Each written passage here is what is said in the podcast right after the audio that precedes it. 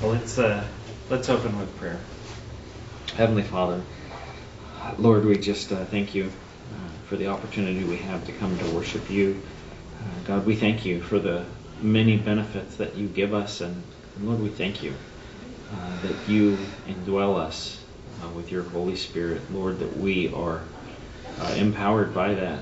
Um, Lord, I just pray that um, we would truly just take advantage of all of the benefits that you have given us, that we would not neglect those things.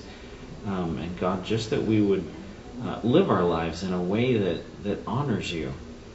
Um, God, I pray that you would be with us as we continue our study, that we would have a, a more accurate understanding of what your word says.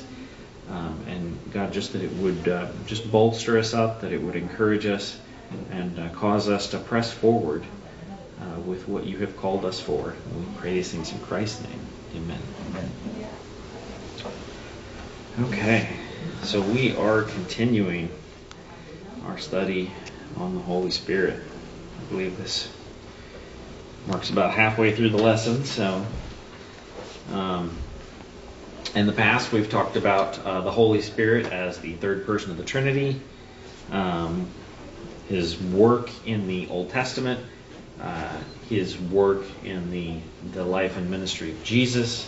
Uh, we've talked about uh, the Holy Spirit in the conversion of sinners, just our inability uh, to save ourselves and uh, the, the necessity of the Holy Spirit to come in and, uh, and make a change in us so that we can be saved.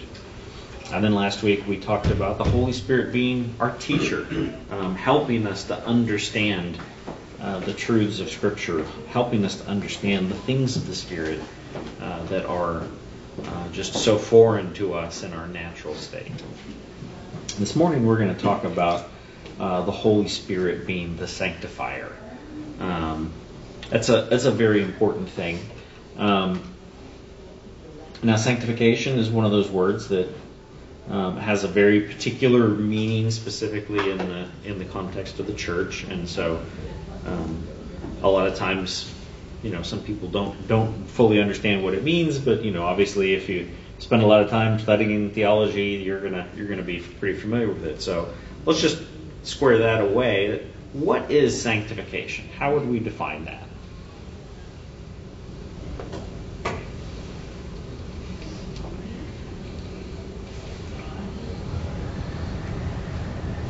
I got a smaller crowd this morning, so a process. What's that? A process in the Christian life. Uh huh. Yeah, the process of the Christian life. Where, um, I mean, the I think I know when I was looking at like how to answer that question, I thought a good way to answer it is the Westminster Shorter Catechism.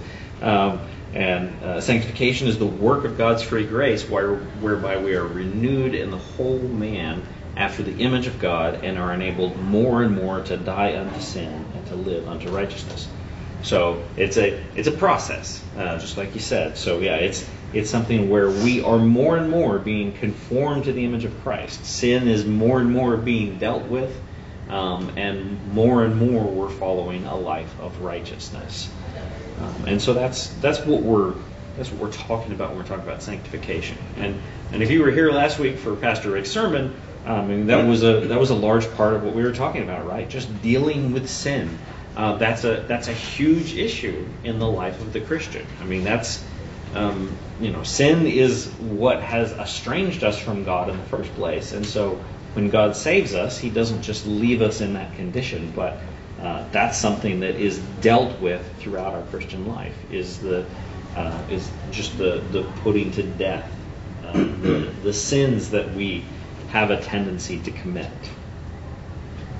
Um, 1 Corinthians chapter uh, 6, um, I'm going to look at verses 9 through 11 here. 1 Corinthians chapter 6, verses 9 through 11.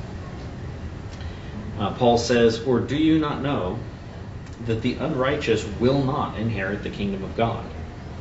Do not be deceived, neither the sexually immoral, nor idolaters, nor adulterers, nor men who practice, practice homosexuality, nor thieves nor the greedy, nor drunkards, nor revilers, nor swindlers will inherit the kingdom of God. And such were some of you, but you were washed, you were sanctified, you were justified in the name of the Lord Jesus Christ and by the Spirit of our God. So, as we consider this passage, um, why is it that Paul tells the the uh, the people at Corinth not to be deceived? That's something he's very concerned about. Like, don't be deceived. What's what's his concern? Why is he asking or telling them to not be deceived?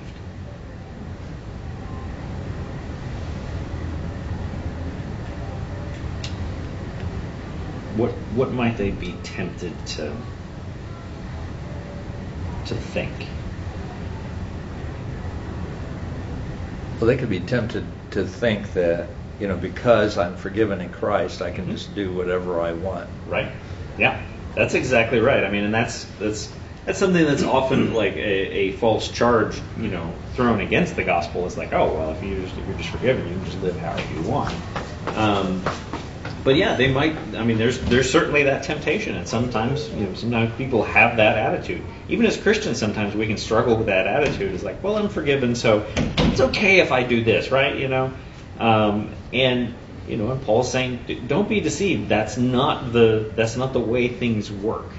Um, if you if you live in sin, if you if you uh, just if this is the practice of your life, you're not going to inherit the kingdom of God. That, that's not the way it works.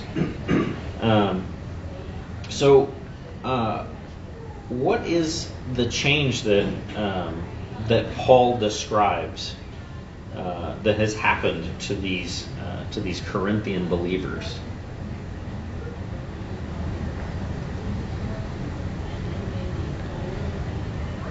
Well, verse 11 says that you were washed, hmm the implication washed in the blood, and you were sanctified and, and justified in the name of the Lord Jesus. Right, right. So they've been they've been cleansed. They've been set apart. Um, I guess that's something that should be mentioned. Is the word sanctified? The word sanctified often has that idea of being set apart, being uh, separated for a holy purpose. Um, and so these people they've been they've been set apart. They've been they've been cleansed of their um, of their life of sinfulness that they used to live in.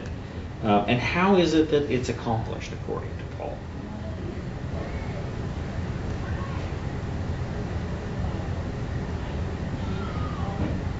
It's by the Holy Spirit Mhm. in the name of Christ. Right? Yeah. It's in the name of Christ and it's by the work of the Holy Spirit. So the Holy Spirit is the one who comes in and who changes our lives and, and conforms us to the image of Christ, to borrow language from another text, uh, just to, to cause us to no longer walk in sin.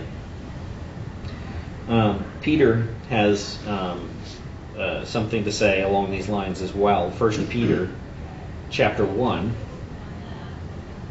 looking at the just his introduction there in the first two verses first peter chapter 1 uh, he begins peter an apostle of jesus christ to those who are the who to those who are elect exiles of the uh, dispersion in pontus galatia cappadocia asia and bithynia according to the foreknowledge of god the father in the sanctification of the spirit for obedience to jesus christ and for sprinkling with his blood may grace and peace be multiplied to you so Peter here is he's addressing uh, this uh, audience of Christians, um, and does he divide his audience into those who are undergoing sanctification and those who are not?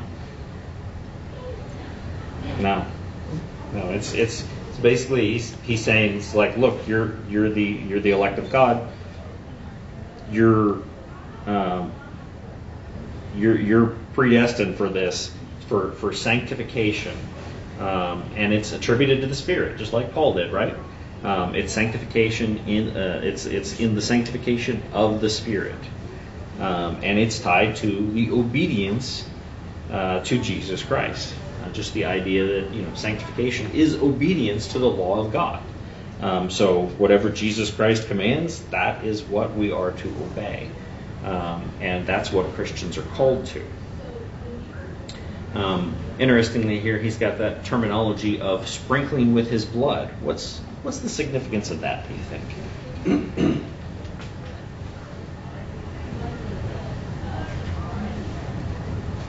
Any thought?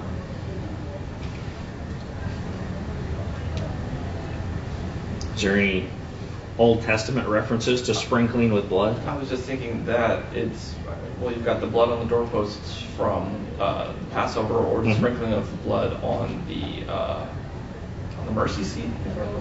Mhm. Oh, yeah. Yeah, yeah. You have sprinkling of blood on the mercy seat. You have sprinkling of blood on all sorts of articles of, of furniture within the tabernacle. Um, that's, I mean, that's something that, like, when you look at the Old Testament worship, uh, things were set apart for a holy use by the sprinkling of blood. I mean, that's that's just kind of the the symbolic use there of the sprinkling of blood is that these things were set apart for a holy purpose. Um, these were not common things anymore. Um, and so I think that you know when we look at it, it's uh, that's that's very much the idea that we as Christians we've been set apart. Uh, we're sanctified. We are um, put in a basically a position of being God's holy people. Um, and that needs to have an impact in the way we actually live our lives. It's not just a positional thing. Um, but we need to be being sanctified. Uh, we need to be obeying Jesus Christ. That's the that's the idea there. Um, now, looking back at the Old Testament, um, there's a passage in Ezekiel chapter 36 um, where um, some of these ideas are presented here. Uh, Ezekiel chapter 36, beginning in verse 26, uh, God says, And I will give you a new heart, and a new spirit I will put within you. And I will remove the heart of stone from your flesh, and give you a heart of flesh. And I will put my spirit within you, and cause you to walk in my statutes, and be careful to obey my rules. Um, so when we consider this, this is a, seems to be a description of again God uh, sanctifying His people. Um, so when we when we think about what's going on in sanctification, uh, and we look at this passage and the way that that's described, uh, would this be consistent with the idea of of God giving divine assistance in us doing good, but ultimately leaving it up to ourselves? Um, basically, where it's like he kind of gives us a helping hand, but then says, "Okay, now you make use of this if you choose." Why not?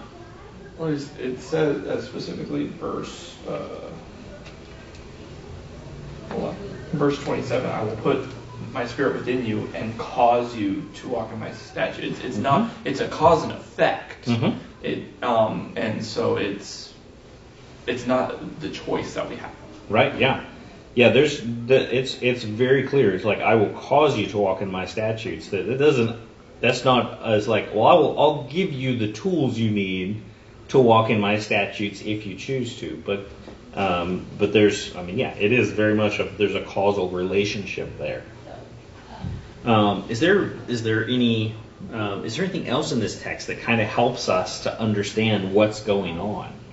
Um, what, why is it? How do I want to ask this?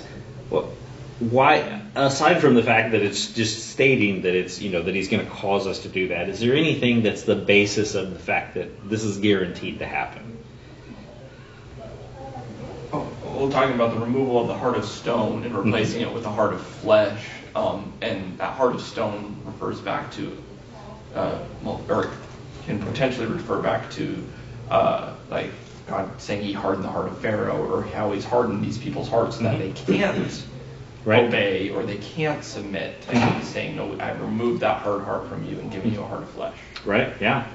Yeah, I mean, the, obviously the idea of a hard heart is very much the idea of being in opposition to God, of being unwilling to submit to what uh, God has commanded us. Uh, but God takes that away from us. Um, I mean, you know, even if we're not all like Pharaoh, who's, you know, it's like outwardly, obviously opposed to God. I mean, all of us um, in our nature are opposed to God and have that hard heart. We have that heart of stone. Um, and so the Spirit's work in us, it's a radical change in the core of our being. We, we have a, a complete alteration, in a sense, of who we are. God takes away uh, that old uh, sinful self um, and replaces it with uh, with a, a disposition to want to obey God. So it's a it's a radical change within us. Um, so sanctification is from God. Um, I guess we should we should clarify that this, radical change doesn't make us where we never sin anymore. It's not it's not on that um, that type of thing. There are some people who would teach along those lines. Uh, we still sin. We're, we still there's still uh, the remnants of the flesh in us, and that we have to we have to struggle against. Um, but there's a there's a radical change there where we are not in the same state that we were in before the Spirit came and began working in us. so sanctification is from God, um, and so we shouldn't proudly uh, attribute it to our own power. I mean that can be a temptation, right? Uh, when we actually find ourselves, uh, you know, successfully doing what God has commanded um, is as imperfectly as we do, you know, we can look at our lives sometimes and say, okay, yeah, I'm making progress. I'm I'm finding that I'm getting some victory over sin. Um, I'm succeeding in, in fighting this. Um, there can be a temptation to just look at it and say, "Wow, look look how good I'm doing. I'm I'm really um, I'm really accomplishing things here." Uh, but the reality is that it's the Spirit of God working in us. It's the that sanctification uh, has to be attributed to God. He's the source of that sanctification. He's the source of the of the change of heart. He's the source of us uh, obeying the law of God. Um, and we, uh, I mean, we can't even just attribute it to like God's initiative. It's like, oh well, if if I'd been left to myself, yes, I'd be sinning, but God, He helped me out, and then I took advantage of it. Because even then, we can still boast, right? Even then, if we're saying, well, look, I, the difference between uh, you know me and the guy over there who's just living in you know in horrible sin is you know we were both given the tools, we were both given the opportunity, but I was the one who made use of it. Uh, the reality is, we really have to put all of it on God, um, biblically speaking, and as a result, we have no grounds for boasting. We have absolutely no way to take any credit for any of the righteousness that we perform. But of course, this raises a question. Does that exclude our own action and our sanctification? Should we just let go and let God and um, just just sit back and wait for the Spirit to sanctify us? No, because we have a we have commands for obedience as well. Mhm. In fact, at the end, or at the very last line of that passage in Ezekiel, um, uh, after, um, hold on, at the end of verse 27, it says, "Be careful to obey my rules." Mm-hmm. Yeah. Yeah. I mean, it's it's not like specifically stated as a command, but it's you know uh, he's going to cause you to walk in my statutes and be careful to obey my rules. But that's something you're going to be doing, right? It's a description of what we're going to be doing. We are going to be being careful to obey God's rules. The source of it is God, but we're still going to be being careful to obey uh, what what God has commanded us. Kind of the, uh, at least in my mind, the classic passage that deals with this this kind of looking at it from both sides is from Philippians 2. Um, I'm sure that anybody who's who studied this topic, you guys are you guys know exactly where I'm going here. Uh, Philippians 2. Um, and I always like to to uh, to read both verses 12 and 13. Sometimes you know it's it's easy to to just look at, at verse 13 because that's where the meat of what we're to mention is. But but verse 12 I think really just like nicely sets up the the contrast, as it were, the the, the conflict that you got to try to understand how it works. So verses 12 and 13 of Philippians 2. Paul says, Therefore, my beloved, as you have always obeyed, so now, not only as in my presence, but much more in my absence, Work out your own salvation with fear and trembling, for it is God who works in you both the will and to work for his good pleasure. So, I mean, the question that you have to ask when you look at verse 12 is uh, why does Paul exhort them to work out their own salvation? I mean, isn't that isn't that heresy to talk about you know working for your salvation? We don't believe that, do we? What do you think? What's what's going on here?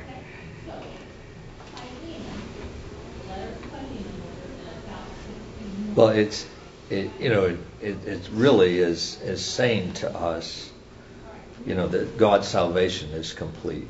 Mm-hmm. You know, when when He uh, saves us and He gives us His Spirit, He is actually bringing about a change in us. So He's working in us, and the result of that is that therefore we will work out our salvation. We will be living, Mhm. you know, a certain way, Right. you know, and and that is to to obey, not just when people are watching, Mhm. and so that you know it's like, okay, look at me, what I'm doing.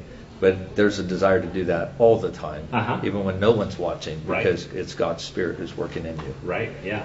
Yeah, and I, I really like the way you put that. That um, that it's a it's a I don't remember exactly the words you said, but basically it's a complete salvation. I, I think that's the way you said.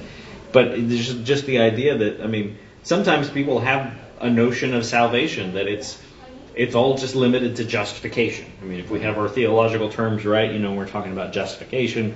You know, that's that's where God declares us to be righteous and accepts us um, sinners though we be, he accepts us on the grounds of the righteousness of Christ. Um, and some people like that's that's all they really want to look at in terms of salvation. But it is a complete salvation. It's a salvation where God plans um, to save us completely, not just to save us from the the penalty of sin, but to save us from the power and the presence of sin. Um, that that sin is going to be completely eradicated uh, from who we are. And so it's not just limited to the, our legal standing, but it is a complete salvation. And so when we're working out our salvation, it's not that we're working for our justification.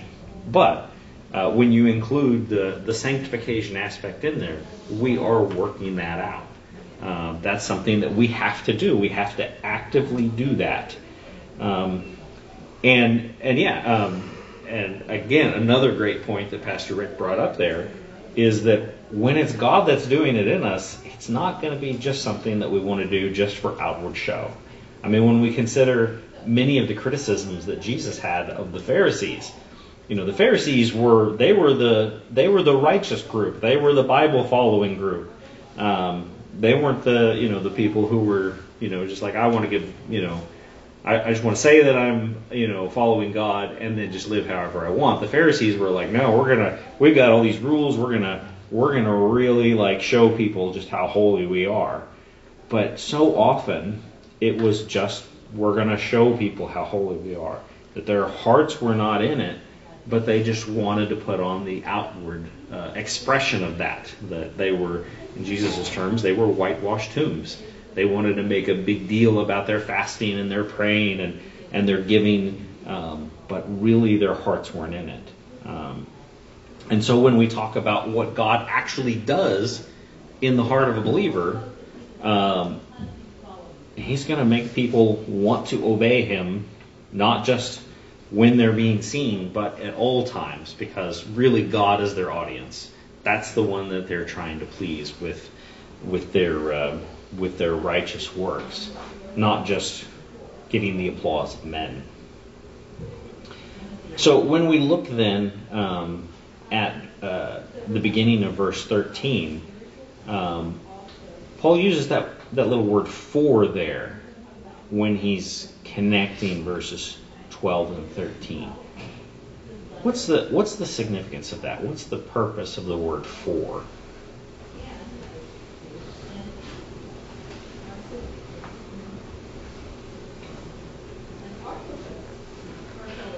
Well, sometimes it can be translated because, Mm-hmm. you know, it's sort of a result. Mm-hmm. You know, um, so that means then the working out of our salvation uh, comes as a result of the work of God's Spirit in us. It's Mhm. not, like you said, it's not to earn our salvation or something that, that we do in and of ourselves. Right. But it comes as a result of the work of the Holy Spirit. Right. Yeah. So so basically Paul is is pointing to what he says in verse 13 as a as a grounds and motivation for what he's commanding in verse 12. So he's he's in verse 12 he's commanding work out your salvation with fear and trembling.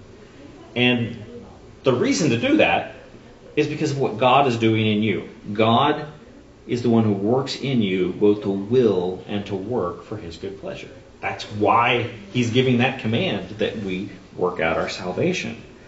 Um, and when we consider um, obeying God, um, we've got willing to do it and we've got doing it. I mean, that kind of covers it, right? I mean, is there is there anything to obeying God other than the, the willing and the actual work of doing it? That that covers it, right? And then, so who's the one that's who's the one that's accomplishing that, according to Paul? It's God working in us. It's God. So when we will, when we choose, when we when we see the you know the, the option in front of us, it's like I can I could do what God says, or I could go against what God says. And it's like I want to do what God says. Um, you know that's that's what the the the heart cry of the Christian should be. Um, and it's it's God who's doing that. It's God who's causing us to will that. And then, you know, sometimes it's like I want to do what's right, but then I don't do what's right. Um, so, you know, but even when when we do what's right, when we actually go beyond just the desiring it, but we actually, you know, put forth the effort and we do what God has commanded us, um, even that, it's God. It's God working in us, causing that to happen. So God is the one who is responsible, uh, both for our, our willing and our working. And even though the Holy Spirit isn't specifically brought up in this passage, I mean it's it's clear in the passage we've looked at and some, some more that we're going to look at that it's the Holy Spirit is is who is actually in us doing this work. Um, but it's just this Philippians passage is, is very nice in just setting out the fact that it's we are commanded to do this. This isn't just something where we let go and let God, something where we just sit back and wait for the Holy Spirit to sanctify us.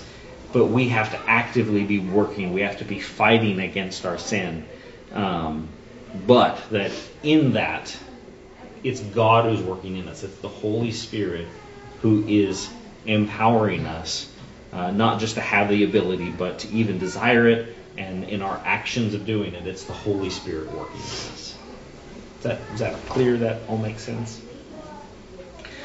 Um, now, one passage that's um, um, obviously like very focused on this topic. Um, so, um, I want to look at, at Romans 8.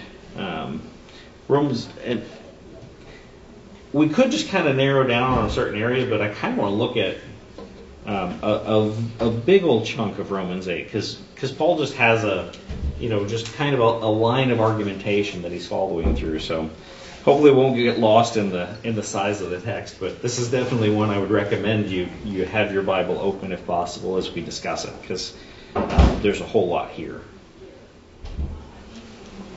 I'm going to start just by reading the first eight verses of Romans 8. So we'll start there. Romans 8, beginning in verse 1. Uh, Paul says, There is therefore now no condemnation for those who are in Christ Jesus. For the law of the Spirit of life has set you free in Christ Jesus from the law of sin and death. For God has done uh, what the law, weakened by the flesh, could not do. By sending his own Son in the likeness of sinful flesh, and for sin, he condemned sin in the flesh, in order that the righteous requirement of the law might be fulfilled in us, who walk not according to the flesh, but according to the Spirit. For those who live according to the flesh set their minds on the things of the flesh, but those who live according to the Spirit set their minds on the things of the Spirit. For this, uh, for to set the mind on the flesh is death, but to set the mind on the Spirit is life and peace.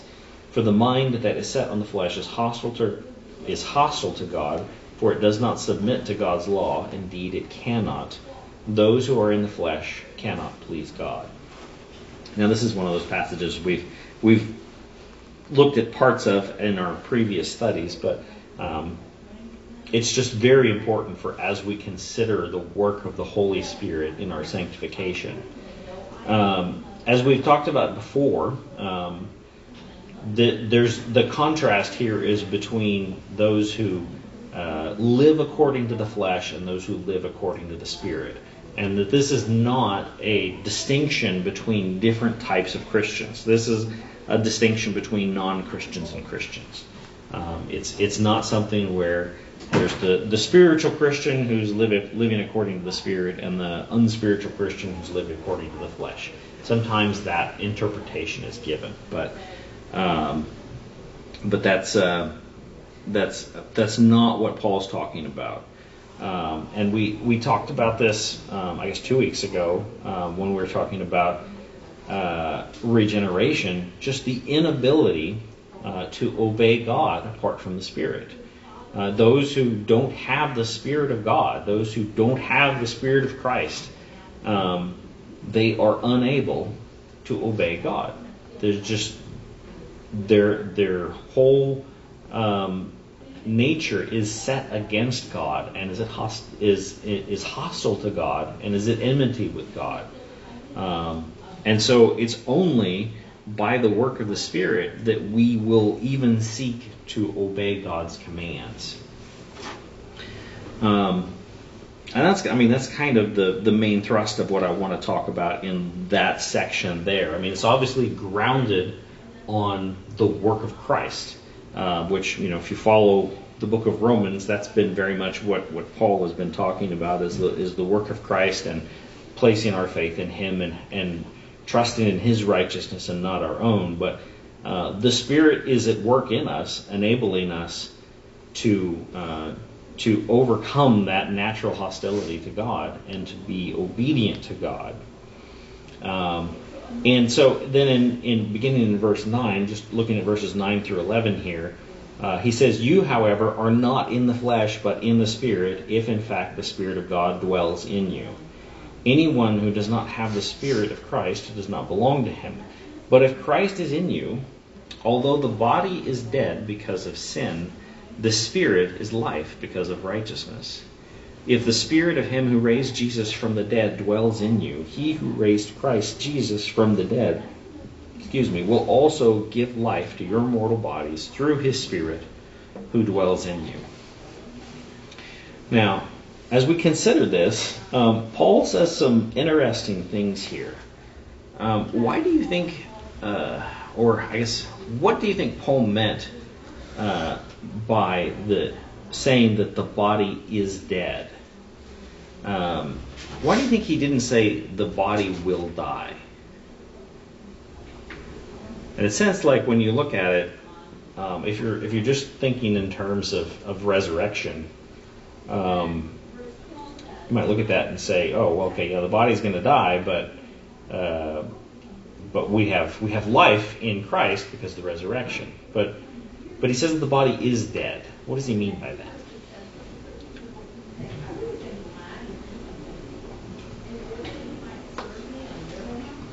Was it referring to uh, in other places where Paul says we are dead in our trespasses and sins, and Okay. that spiritually our our bodies are dead and our well,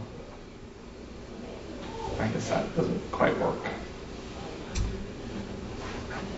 Yeah, I mean, I think you're I think you're headed in generally the right direction, but um, but I, I don't think it's it's a contrast necessarily between uh, the state prior to being a Christian and the state after.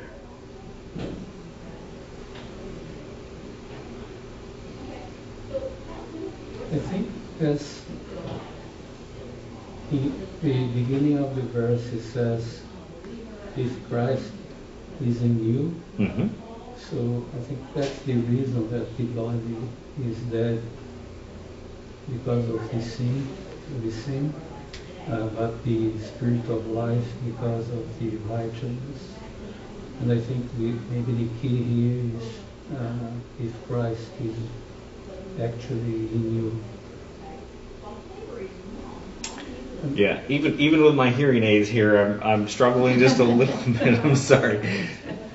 I, Yeah, I think the key here is the beginning of verse 10. If Christ is in you. Mm-hmm. So if Christ is in you, so the body body should be dead because of the sin, uh, and- but the spirit of life because of the uh, righteousness. Mm-hmm. And I think the reason for both sentences here is if Christ is in you.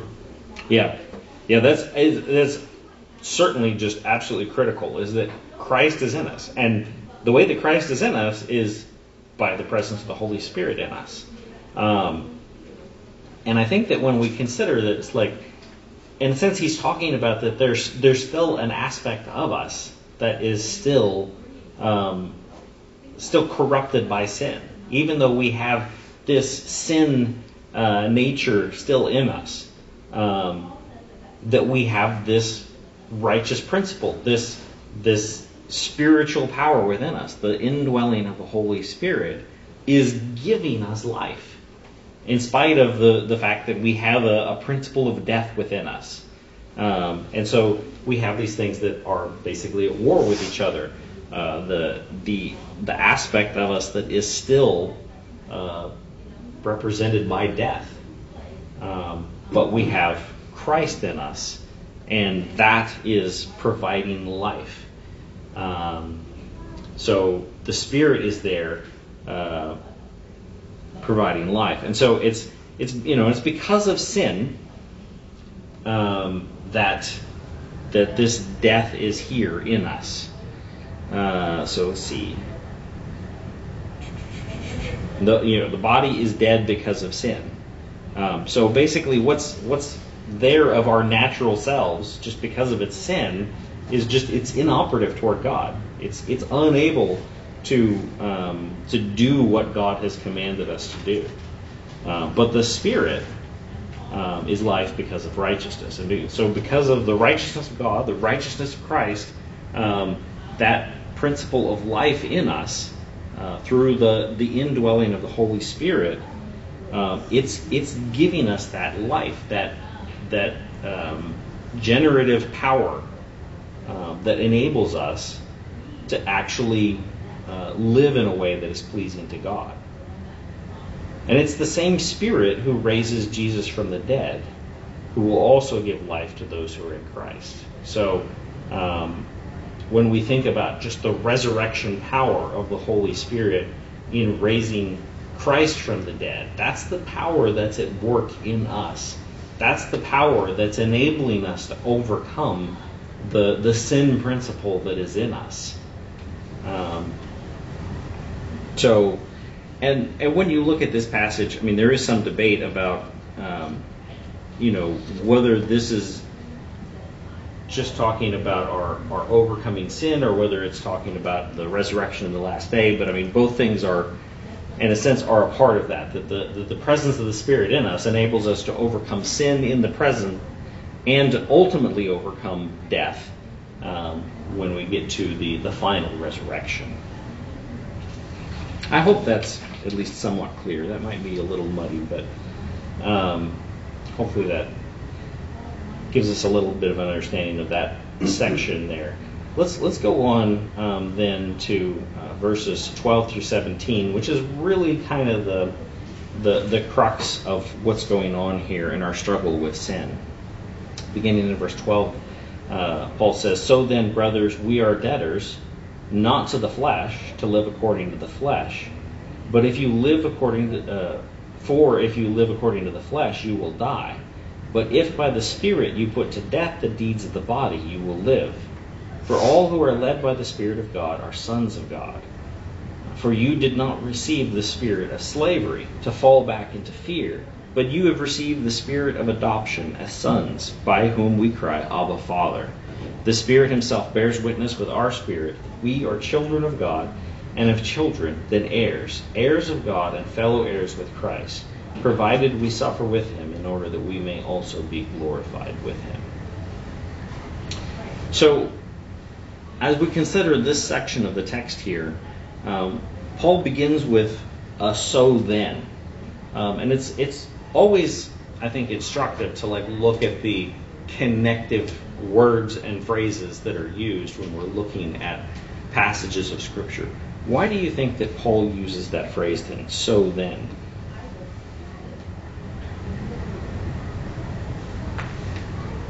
Well, he's really drawing the conclusion that because of the things I just said Mhm. are true, Mhm. then this is the result. Right. Yeah. So looking back at just the discussion of the of the fact that Christ is in us, that we have this basically resurrection power in us, um, that that should have a consequence. Um, and the consequence is, he says that we're debtors. Now, what does it? What does that mean that we're debtors? Um, I mean, oftentimes we use that word today strictly in financial terms. You know, um, is that is that what's is that the way it's being used here?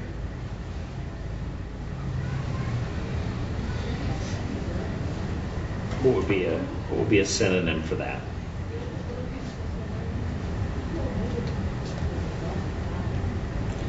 Maybe someone who's bound to something. Okay. hmm Yeah. Um, the idea of being bound. Um, I like the word obligation. I think that that's a that's a good way to express what Paul is getting at here. Um, so when he says we're debtors, he's saying we have an obligation. We have an obligation. This is something that we are required to do. Um, and he goes on. He's like, well, what you know? What is this obligation? We are we are we are debtors. We have an obligation, not to the flesh, to live according to the flesh. Um, and then, but if you let's see, I think if you skip ahead, yeah, if you skip ahead to the middle of verse thirteen, uh, but uh, if by the Spirit. So the idea is there is that you're walking by the Spirit, not not to not to live according to the flesh, but to live according to the Spirit. That's our obligation. Um, it's not just an automatic thing where it's it's. Uh, I mean, again, this goes back to Philippians 2. It's not an automatic thing where you just sit back and wait for it to happen, uh, but it's also not a thing where it's like, well, this is up to you, and if you, you know, if you don't do it, you're not going to have this. Um, it's a guaranteed thing, but the obligation is to not live according to the flesh. That's what we're tempted to do, right? Um, and there's a there's a consequence, right? If you live according to the flesh, you're going to die. But if by the Spirit you put to death the deeds of the body, you will live. Um, so it's the idea that instead of living according to the flesh, you're living according to the Spirit. Now he uses different terminology when he talks about living according to the Spirit. How does he how does he describe it there in verse 13? Instead of saying live according to the Spirit, what does he say?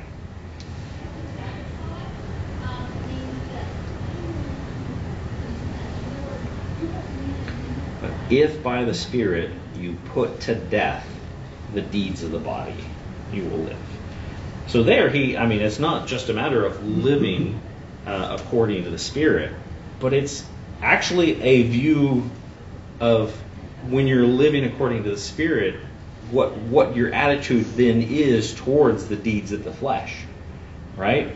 It's not just like, well, I'm gonna I'm gonna choose to to live according to the Spirit and and you know just kind of ignore the other path of living according to the flesh. Um, but you're actually to turn your hostility toward that. You're to to seek to put to death the deeds of the body. You're you're you, we are we have this obligation to fight against sin, to try to kill sin. Um, Don't, don't you think that sort of brings out the conflict you read in Galatians? Mhm. You know, uh, where it talks about the spirit and, and the flesh, and Mhm. and the fact that they're not neutral towards each other. Right. They they are active. I mean, it would be like if you know if you take a, the war in Ukraine and you're Mhm. just like, well, if you take one side but you ignore the other one, well, the other one's not going to stop. Right. It's going to keep advancing. Exactly. So you have to address that, and you Mhm. have to, you know. So anyway, those two ideas go together. That if Yeah. you're to live in one, you have to put to death the other, because the other will seek to take over. Uh huh. Yes, yes, that's exactly right. And just I'm going to say that that passage in Galatians. I'll just read it because it's it's here in my notes here. Uh, Galatians five, uh, verses 16 through 18. He says, "But I say, walk by the Spirit, and you will not gratis- gratify the desires of the flesh.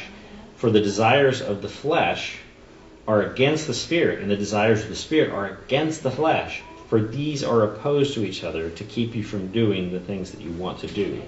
But if you are led by the spirit, you are not under the law.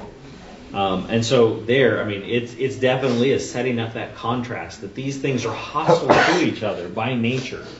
Um, and um, in in Romans eight, he's you know he's very much not just leaving it to where it's like, yeah, I can I can just choose to live according to the Spirit instead of living according to the flesh, but you actually have to be actively fighting against the works of the flesh. They're going to be seeking to get a hold of you. Uh, they're going to they're going to try to deceive you, uh, to uh, seduce you, to to um, to seek after those things. It's it's very deceptive, um, and so we as Christians have to be uh, fighting against sin. I mean, as John Owen famously said, you know, uh, be killing sin, or sin will be killing you. Um, that's the that's the reality of it. Um, but if you are, uh, if by the Spirit you put to death the deeds of the body, you will live. For all who are led by the Spirit are sons of God. So there we see also just the idea of uh, becoming sons of God, the idea of adoption being brought into this. Uh, that's a that's a further benefit, a further motivation. Um, he says, "For you didn't receive a spirit, uh, sorry, you didn't receive a spirit of slavery to fall back into fear, but you received a spirit of adoptions, uh, the spirit of adoption as sons, by whom we cry, Abba, Father." And so, it's not a spirit where we have to just cower in in the face of our enemy as we are just tempted by all these uh, various things that come our way. Um, but we have um, a spirit of sonship. We are the children of God. We have that. Um, we have great power in our war against the sin that is in us. Um, I mean, it is the. Uh, I mean, there's there's so many things that converge just in our, our union with Christ and the indwelling of the Spirit and being sons of God. Uh, these are things that all should be uh, just a great encouragement as we fight against sin. Um, and then going back to uh, the book of Galatians, um, there it it does very much set it up as as a war between these two aspects. But we're to we're to walk by the Spirit. We're to be led by the Spirit. Um, and you know, and Paul continues with like, you know, what are the works of the flesh and what is the fruit of the spirit? Um, and verse beginning of verse 22, he says, "But the fruit of the spirit is love, joy, peace, patience, kindness, goodness, faithfulness, gentleness, self-control. Against such things there is no law." And those who belong to Christ Jesus have crucified the flesh with its passions and desires. If we live by the Spirit, let us also keep in step with the Spirit. And so there, I mean, again, just the, in a sense, the the language of hostility towards sin that we should have. We've we've crucified the flesh with its passions and its desires. We still have that uh, that principle within us that is seeking to to disobey God, but we have to be hostile toward it. I mean. Uh, you know, harkens back to last week's sermon where, you know, talked about just being serious with sin, uh, you know, and just Jesus' language of like cutting off parts of your body in your fight against sin. Um, it's a very serious thing. Um, and so we need to we need to consider that warfare, but also to take great comfort in the fact that we have uh, the Holy Spirit that is um, that is fighting within us, that is causing us to will and to work for God's good pleasure. And then finally, um, as we close, 1 Thessalonians uh, chapter 5, uh, verses 23 and 24, Paul there prays. He says, Now may the God of peace himself sanctify you completely, and may your whole spirit and soul and body be kept blameless at the coming of our Lord Jesus Christ. He who calls you is faithful, he will surely do it. And so, I mean, that really brings us right back to the fact that it's God who's doing it in us. And we have that promise that God is faithful. He's going to do this. And so as we fight against sin, um, one of the things that I think is just really helpful um, in in overcoming sin is this recognition that um, that we have God on our side and He's promised to do this. There's there's no chance that He will fail to sanctify us. Um, it you know it can just be very tempting to say it's like man I'm just struggling against sin. I'm not getting the victory I want. I, I'm just never gonna I'm never gonna get there. Um, and I mean in a sense we're never gonna fully get there in this life. But ultimately uh, we are going to fully get there. We're going to be completely sanctified because God is faithful He is going to make sure that all of His people are completely conformed to the image of Christ. Uh, and it's by the work of His Spirit in us that He accomplishes that. Any final thoughts or questions? Amen. Well, yeah, I mean, that's uh, it's it's the Word of God. It it, it uh, tells it like it is, and so um, it's a it's a great encouragement to us. So let's uh, let's pray.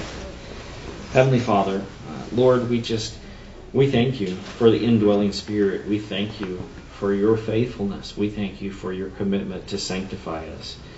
Uh, and Lord, it's it, it just seems like we so often just stray from you and seek our own way, and the the flesh uh, that is in us just seems so strong, uh, just pulling us toward death. Uh, but God, I just pray that we would really uh, truly consider the the the fact that we have the, the Holy Spirit indwelling us, the the Spirit that raised Christ from the dead. Uh, and God, we have your promise that you will sanctify us. God, we have your promise that you cause us to will and to work for your good pleasure. And so, God, I just pray that you would continue that work, that you would bring it to completion, so that we would uh, truly escape uh, not only from the the penalty of sin, but from its from its power and from its presence. And God, that you would be glorified in the sanctification of your church. Pray these things in Christ's name. Amen.